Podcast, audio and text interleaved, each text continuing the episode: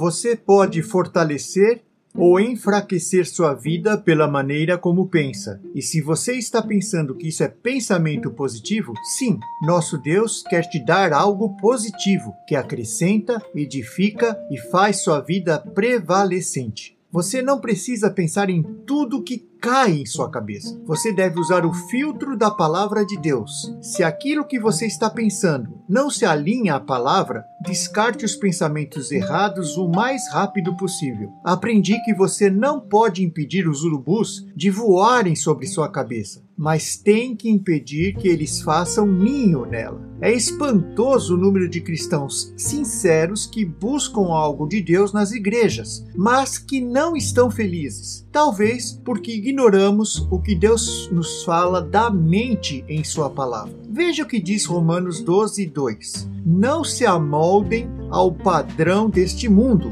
mas transformem-se pela renovação da sua mente, para que sejam capazes de experimentar e comprovar a boa, agradável e perfeita vontade de Deus. Examine sua vida e veja se há um caminho a percorrer até você pensar como Deus quer que você pense. Se sim, continue pensando nisso comigo. Você pode pensar: estou estressado, pois minhas circunstâncias são desafiadoramente terríveis nesse momento. A minha vida está numa complicação total. Mas na verdade, é como você pensa dessas circunstâncias que está provocando o estresse. Considere: Deus tem uma resposta simples para cada um de nossos problemas. Veja o que ele diz em Provérbios 3, 5 a 7. Confie no Senhor de todo o seu coração e não se apoie em seu próprio entendimento. Reconheça o Senhor em todos os seus caminhos e ele endireitará as suas veredas.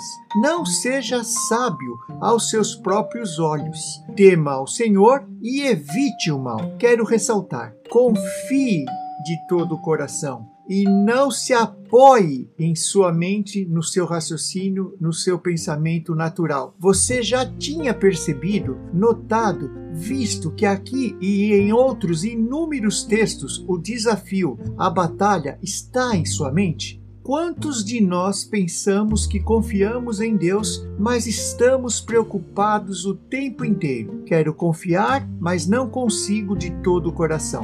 E uso o meu próprio entendimento e assim a nossa mente não descansa, pois fica pensando nos porquês e nos quandos. Tem uma coisa a fazer: orar e confiar em Deus. Isso é muito mais fácil dizer do que fazer. Continuando a leitura, reconhecer Deus em todos os caminhos, consertará, endireitará o que está torto em sua vida. E não seja sábio para você mesmo. Não quero ofender ninguém, mas não temos inteligência sequer para gerenciar nossa vida. É só olhar quanto destruidores somos ao meio ambiente, a nós mesmos e aos outros, sempre guerreando e usando muita energia para isso. Deus é o sustentador de todas as coisas. Hebreus 1:3 diz: sustentando todas as coisas por sua palavra poderosa. Aquilo que é muito importante hoje, amanhã pode não existir mais se Deus não o sustentar.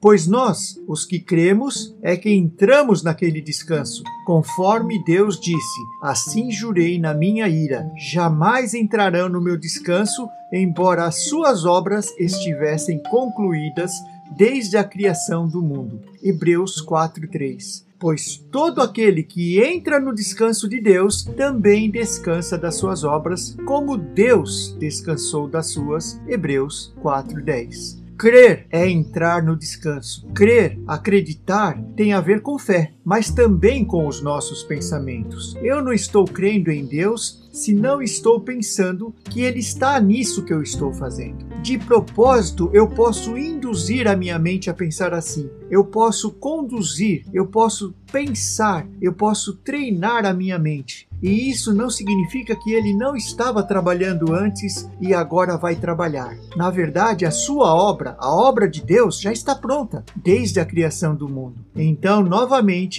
o que preciso fazer é crer e orar e esperar, mantendo uma boa atitude até ver a manifestação do trabalho de Deus. Isso é uma soma de fé mais paciência. O problema é esperar pois se começa a demorar, enfraquecemos. O diabo se levanta e diz que não somos amados, que Deus tem coisas mais importantes, e é nessa hora que devemos abrir nossa boca e declarar algo nesse sentido. Deus está trabalhando agora mesmo em minha vida e vou receber tudo o que Ele preparou para mim.